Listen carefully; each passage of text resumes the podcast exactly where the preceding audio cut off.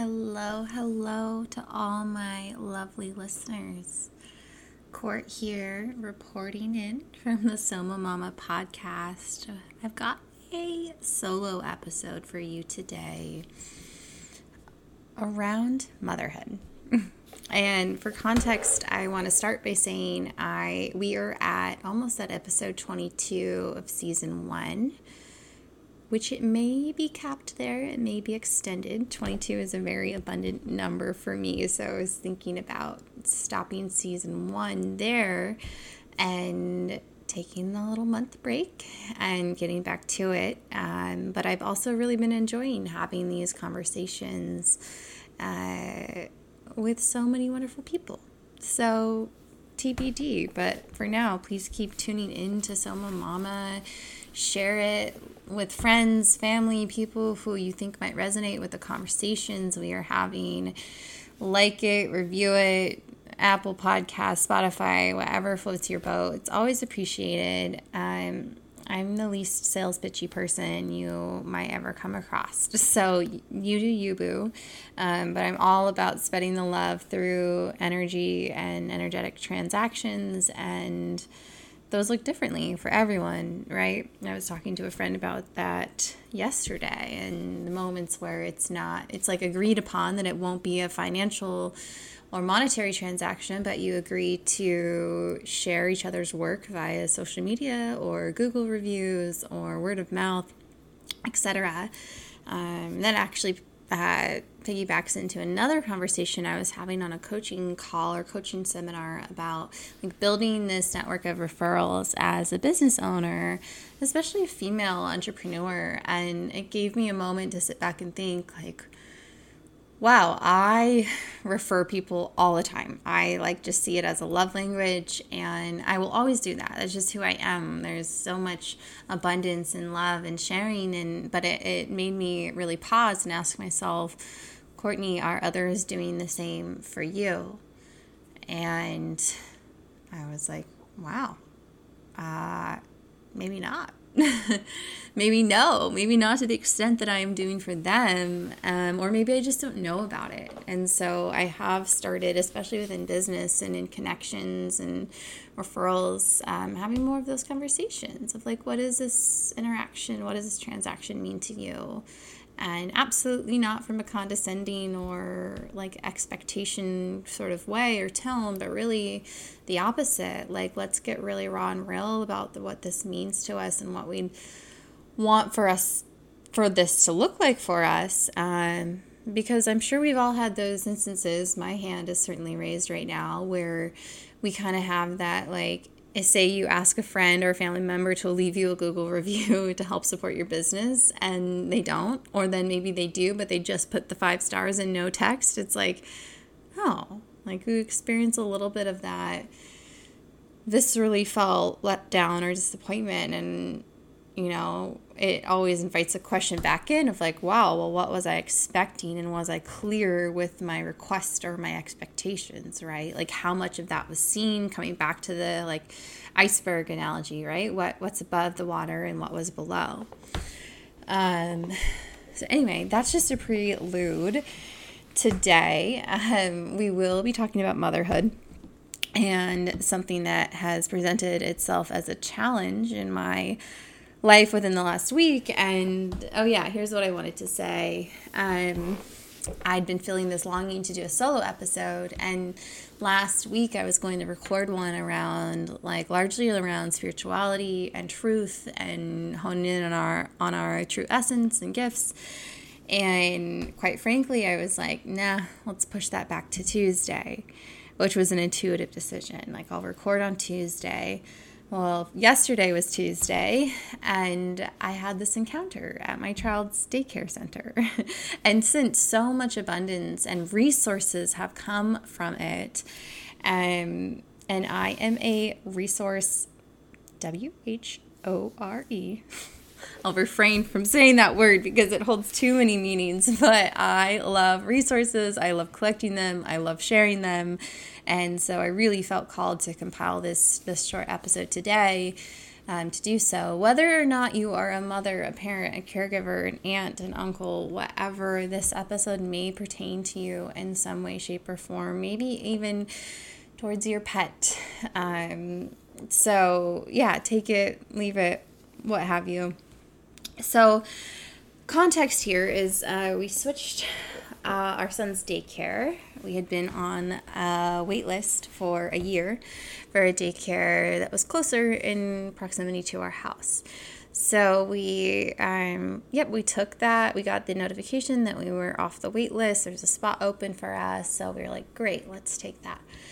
So we started him there last week and, you know, a little bit of a bumpy ride the first week in terms of drop offs, whereas at his other daycare, it took no longer than two weeks for him to be walking up to the door, knocking on the door, running in, like didn't didn't flinch. Uh, really, when we dropped him off. Um, whereas last week and into this week, transitioning clearly, which is to be expected in a new environment, he's been a lot more clingy and tears have been shed when we leave and um, it's taken a lot more time and energy to integrate into a new space. Um, and i will say like that was anticipated. And i even like this morning i gave myself extra time and drop off to be able to sit and pair myself with the environment a little bit to make it feel safer and more secure. And when i say pair it's exactly what it sounds like. And this actually comes from behavioral science specifically applied behavioral analysis in which i am trained in and have worked several years in with children primarily under the age of four on the autism spectrum. And one of the favorite things I have heard regarding pairing is be the M&M. Become that blue M&M, that red M&M, that yellow M&M that the child wants. They want you so badly. And in fact, in our first few sessions as a behavioral therapist, we are instructed to just pair ourselves, right? It becomes far less about the goals and what we're there to achieve for the child. It is about, hey, do you feel comfortable with me? Do you feel safe with me? Can we do work together? And that's so important. Um, and I just feel called here to say, like, for any of you facing this with children or pets or whomever, like i it's so easy for us right to get in our heads about like is it a right fit? I don't know if he likes the teacher. I don't know no no no no. And the three questions i've come to ask myself is is he loved? Is he safe? Is he secure which asking myself those fundamental questions and receiving those responses for myself has been a lot more validating than the monkey mind internal language that I can have, which makes me feel a lot more anxious as an individual and as a parent. Um, okay, so rewind to yesterday evening. I picked up our son, and I, I don't I don't want to really go into too many details, but I'll give you some in that like the moment I walked into the room, there was a new teacher in this classroom, and I've known that because um, there's been a lot of transparency around um, new hires and shifting teachers around. So we're like, great, okay, cool, we know that. So, anyway, this first context meet a new teacher, I'm picking up my child, and she says, Oh, are you your son's mom? Yeah. Um, she's like, Oh, okay. Um, yeah, we were really aggressive today. He pushed every child in the room. There were nine children. Um, when I tried to intervene by putting my body in front of his before he hit another child, he bit me. Um, and her language was very, she even at one point said, I like stepped aside or I was doing something else, distracted, and then he went to attack another kid. And right, any of you listening right now are probably like, ooh, red flag, like no good. So I, as you know, if you've listened to this podcast, I am deeply emotional. I'm deeply empathic. I have had to train myself as an adult to not just break down crying in a lot of situations because that is how deeply I feel. And I also want to name, I honor my emotion. I'm not scared when I start to cry. I don't care what other people think about that. I'm very honest about like this is me and this is how I express my feelings as a deep deep carer. and so, but I'm kind of like choking back. I'm starting to feel that like frog in my throat, but I'm nodding my head. I'm like, okay, I'm kind of putting my energetic boundaries up, right? Because I'm like, okay, I'm not going to let allow this woman to just pierce straight into my soul. And she's like, proceeds to just share several instances just from that day. She also said, Well, I just got in here today. I don't know if I'm going to be in here, right? So I'm like already feeling like, okay, Dre obviously doesn't feel safe with this person quite yet. Um, he doesn't feel secure. He also ran to me, and it was so interesting when I was there. He obviously ran straight to me and like it into my chest, into my soul, like, Mom, hold me and feel me, and like, what's going to happen next, right? Like, are you going to get mad? Are you going to reprimand me? Like, what, what's going to happen?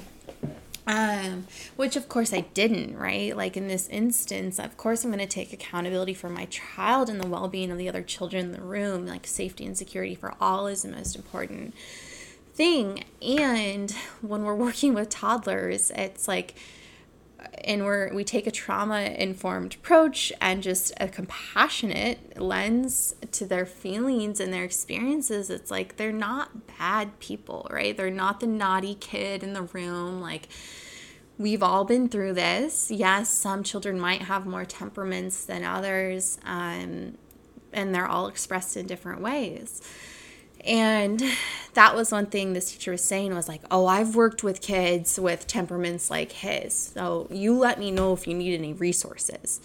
And I was like, "Okay, I didn't ask her in the moment like, well, what resources do you mean?" But I'm intuiting, intuiting or assuming in my own way, and she goes, "Oh yeah, I tried to put his shoes on and he wouldn't let me put his shoes on because he liked the sensory input from the carpet."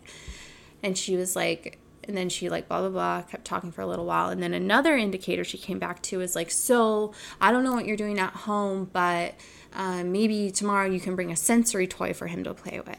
So of course any of you who've worked with the autism population which we love in our household and we embrace and we admire and there's absolutely nothing wrong with autism. It is an ability it is a superpower that is my belief that is my philosophy.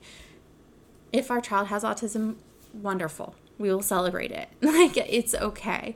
But our child does not have a diagnosis, and I felt that this woman was leading in with these, like, in you know, like check mark indicators of, oh, he, the first, very first thing she said was, was he's not making eye contact with us which is it's his ability he has. He is capable of making eye contact and responding to his name. So right off the bat, it was like those four things: no eye contact, sensory input from the carpet, hitting, biting, has a temperament, and he, um, maybe maybe you want to bring a sensory toy tomorrow. I was like, girl, like I know where you're going with this, and this is I again this these are the first moments I had walked into this room and had an interaction with this woman. So of course I'm like, dude, like conscientiousness, right? Know what we say before we say it, know the context. There's also like other parents walking into the room to get their children, so I didn't feel super safe or secure or confidential in the conversation we were having. And I'm, I also lend compassion and empathy to teachers. Like, thank you for being in the position that you're in, taking care of our children. Like, thank you for putting up with screaming toddlers all day. Thank you. Like, I see you, I honor you, I recognize you. And I did not appreciate that exchange, right? And one thing I really appreciate with my partner is he is a very logic based, and so in the in the times where my emotions peak, he's like, "Okay, Court, like not like not that that's not allowed, right? He doesn't put that down, but he's also like, "Okay, like it's one person. We she doesn't know our child, and it was one conversation. Like, you know, we'll see what comes of tomorrow, but like it's fine. It's okay." Um and so, of course, I, you know, I wanted to drop him off this morning just to see how he would go with with drop off and to see who what teacher was there this morning. And um it were the teachers that are usually in that room and the one teacher even in the last 7 days that he's built a relationship to he like lunged for her and allowed for her to hold him. And i mean that means the world to me right? And i thanked this woman and i was like thank you. Like my eyes well up a little bit when I say this. Like just thank you for being a safe and secure person for our child. That really means the world to me. And I'd argue that's the fundamental desire for every parent out there. Right? I don't even care. Like, I don't care what my kid is even doing at daycare. I don't want him to be harming other people. I don't want him to be harming himself. But I, I want him to be loved and secured and seen and noticed, right? And um, going back just to working with with individuals with autism and unique abilities, it's I've run into this as a behavioral therapist working with so many different schools and daycare centers and teachers and providers of like those individuals who will put that that individual, that kiddo we're working with straight into a box and those who won't, right? And I know with many families I've worked with, when their child is school age and school ready, one thing that they've like toyed a lot with is do we tell the school that our child has a diagnosis or do we not? Because there's so, and this is with so many different diagnoses too, right? Our mental health diagnoses um, as well. Like, what is someone else going to think of of this? And when a child comes of age to understand the meaning or the quote label behind their di- diagnosis what are they going to think of that? And how is that going to inform their identity? And i we just talked about this in one of my social work grad classes around the dsm-5 right? And how like it, it is this framework that's become helpful for practitioners and individuals and as we know, social behavioral cognitive disorders are not written in fine print. And they're not, I mean, they are, but they aren't, right? And they're not um, by the book the same for every person. And so that's where the DSM 5 becomes not very helpful um, if someone were to really take it um, not with a grain of salt, right? Just take it for what it is. Um, so just to state some actionables and then I'll get into resources. I obviously came home and it helps for me one because I can internalize things to just speak it out loud, like call my partner, call my friend, call my sister, whomever, speak it out loud, talk to people who are going through this as well. And I had the ability to do that just organically with a friend who called me yesterday and, and my partner. Um, and you know with my partner we just we we agreed upon like okay at what point do we start looking into other places? Shall shall this place not be a fit for our child? And again it's not we're not jumping from 0 to 100 we're not making rash decisions. But for those of you who know the name of the game with childcare most places have wait lists. Most places are hard to get into. So it's like you kind of have that feeling like I'm already working with borrowed time here, right? Like I this process should have started yesterday. So, but it did that's all to say like it felt good to at least put some actionables forward even if like i got a call back from one place this morning that was like we have a wait list of 16 people deep but like you're welcome to get on it you know just to feel like okay you know so maybe a really awesome option will pop up maybe it won't but at least we kind of got that ball moving in that direction. And it's all to say that we're not like, you know, putting our notice in at this place either. Um, and resources. Okay. So I then felt this actually was somewhat inspired by a, a free seminar I was on yesterday, just talking about um, just the bravery around naming our emotions, such as I feel afraid, or I am afraid, or I'm angry, or I feel really disappointed. And just keeping it so simple and naming that and noticing what that does in our body, noticing what that does in our experience. And so on my social media platform, I had put out um, just a vulnerable message like, hey, I'm looking for resources for any parent with toddlers or who anyone who has worked with toddlers in any capacity um, who have maladaptive behaviors such as hitting, biting, pushing, and um, don't have a lot of verbal language. And I wanted to share with you in total anonymity um, some of the messages I received as they just felt so good to receive. And I, you know, stated like I'm not here, I'm not, I, j- I didn't say like I'm not here for criticism, but I said I welcome like stories, support, and shared experiences. Um, so I'm just going to share with you some of the messages I received. And then at the end of this episode, I'll share with you some of the several resources that were sent to me from various parents and people. Um, so one person says, I've read and tried to say that when I'm asking nicely to not hit because it hurts mommy slash sister slash, daddy, that we need to sit on the couch or sit somewhere and hold our hands or feet down and wait a minute and just try to calm them down. Sometimes uh, she gets into a hyper stimulated moment or situation when I just try to calm her down um, and keep her and others around her safe. Um, and then tell her hitting slash cooking is not acceptable or okay and it hurts people.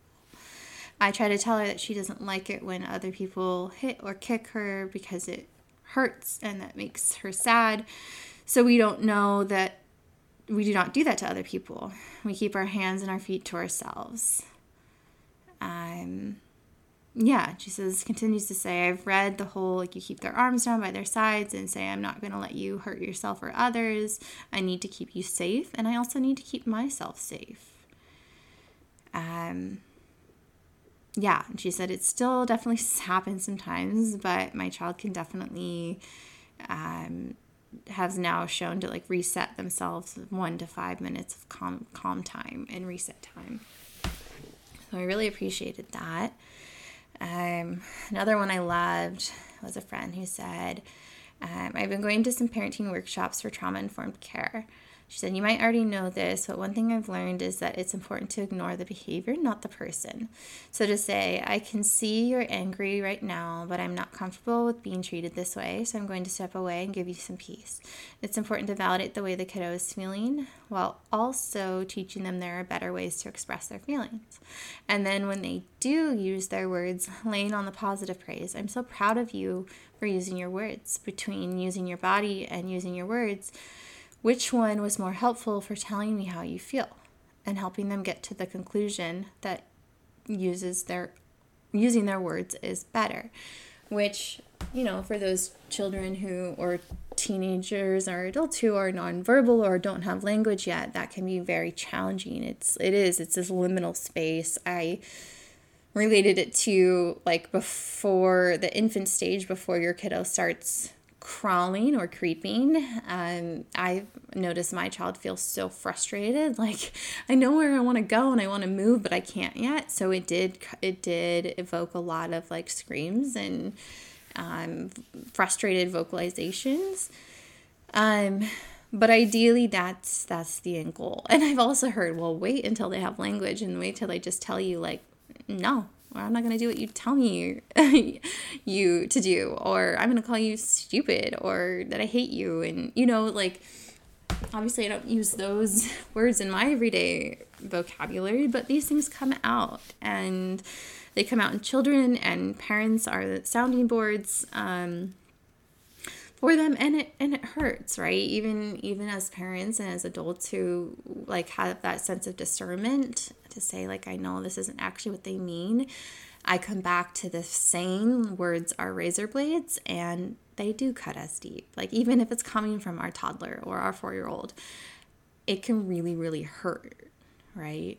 When someone tells you they think you're stupid when you've literally birthed them and created them it's like what right? And like we all have different reactions. For someone that might make them really angry a parent for for someone on the receiving end that might make them feel really sad um yeah i mean in my philosophy just as a human and as a parent is like evoke your emotion, right? And bring reason to it, bring explanation to it so a kid knows. Because we know as children, their, their worlds are self centered. Everything is about them because that is how they are orienting themselves to the world. So any little thing that happens can become about them, which as an adult, we're like, well, that sounds self centered. And yes, that's exactly what it is as a child. That's how their little worlds and minds are built. Um, so, a couple of my other friends who have done ABA therapy or behavioral therapy um, in the past also provided some answers, which were really helpful for those of you who are familiar with like ABC um, approach to behaviors. It's antecedent behavior consequence. So it's really just breaking down what happened before the, the behavior occurred. What was the context? Was there like a trigger event? Um, what was the behavior and then what happened after the consequence what what was the consequence um, and consequence i want to shed light on we um, often think of consequence as a bad thing but consequence is just in this term very generic and objective like okay, child is potty training, child says, I have to go pee. Parent takes child to the bathroom, they go pee on the toilet, and then they get a high five. That's that's the consequence or that's the reward, right? That's what happened after the behavior occurred. Um, so yeah, one of my friends said, you know, I briefly worked as a behavioral therapist for two to 10 year olds on the spectrum. Um, generally, I, we identify the biggest rewards and fabricated opportunities for positive communication to associate with those awards, i.e., photo of a juice has to be touched in nonverbal kids before juice is given. Negative behaviors were firmly ignored, no reinforcement, either positive or neg- negative, unless self harm was occurring. So I want to stop right here. Negative behaviors can be these maladaptive behaviors such as hitting, biting, SIB, which is self injurious behavior. Um, so in those instances, if a child, if a child, not oh, Siri, I'm not talking to you. Um, if a child is like wants to bang their head, we're placing our hand in between their head and the floor or an item in which they're banging it on um, to protect themselves. But otherwise, just generic response blocking is like putting our hand in between our child and ourselves or a child and another kid who they might hit, but bringing no words, very little words or um, communication to it. And um, Janet Lansbury has a really good podcast episode that I will share with you um, in the show notes. And she talks about how that is also setting like the somatic knowing, um, of literally setting that physical boundary um, with your hand or part of your body is like, I am here and I see you and to your child, right? And I and I'm still setting this boundary. um, continuing on that message. Um, so we redirect the negative behavior into opportunities for positive communication, which can look like letting a tantrum run for 45 minutes before they've calmed down enough to point at the juice. Um, yeah, it can be very stressful in the moment. We also talk about um, extinction and extinction bursts in behavioral therapy. So, extinction is obviously what we want a behavioral behavior to dismantle or completely stop but extinction burst says well oftentimes when we're intervening on a behavior it will increase like or it'll get worse before it gets better, um, which is what we see when we take quantifiable data as well. And then oftentimes the behavior just completely stops, and then as we have it, something else will come up. It doesn't mean it's bad, but it could be non preferred or it could be good. Um, and that's just kind of how it goes with behaviors. Um, so, on to resources in the last couple minutes of this podcast. So, of course, yeah, Janet Lansbury, she has a podcast Unruffled. So, I will put that in the show notes. Um, they're all like pretty short and sweet, 10 to 30 minutes, um, just little good parenting nuggets. Um, I was sh- um, handed a few handles of Instagram ac- accounts, Big Little Feelings being one of them. Um, Dr. Becky at Good, yeah, Dr. Becky at Good Inside is a book that she wrote um, a psychologist and a parent. Um, so I'll pop that in the show notes. I've not read it myself. Um, also, Mr. Chaz, um, Mr. M R C H A Z Z has some good little reels on parenting tips and tricks. And the last one being um, Sarah Ockwell Smith, who writes books. I believe she is English and has this SOS parenting um, article that I was given, but looking into some of her gentle parenting books is highly recommended as well. I know those were referenced in my episode um, with my friend Natalie. Um, so I'll pop that episode in the show notes as well. Big Excel, folks. We are in this journey, on this ride together. I just thank you, each and every one of you, for showing up, showing your support, and allowing me to feel seen. And I hope in some ways this podcast is reciprocating that, allowing you to feel seen in your experiences. You know, you could always reach out to me on Instagram at Soul to Soul Wellness LLC or via email. love a good email, info at soul to soulwellness.com. And I look forward to connecting with you all soon. Bye.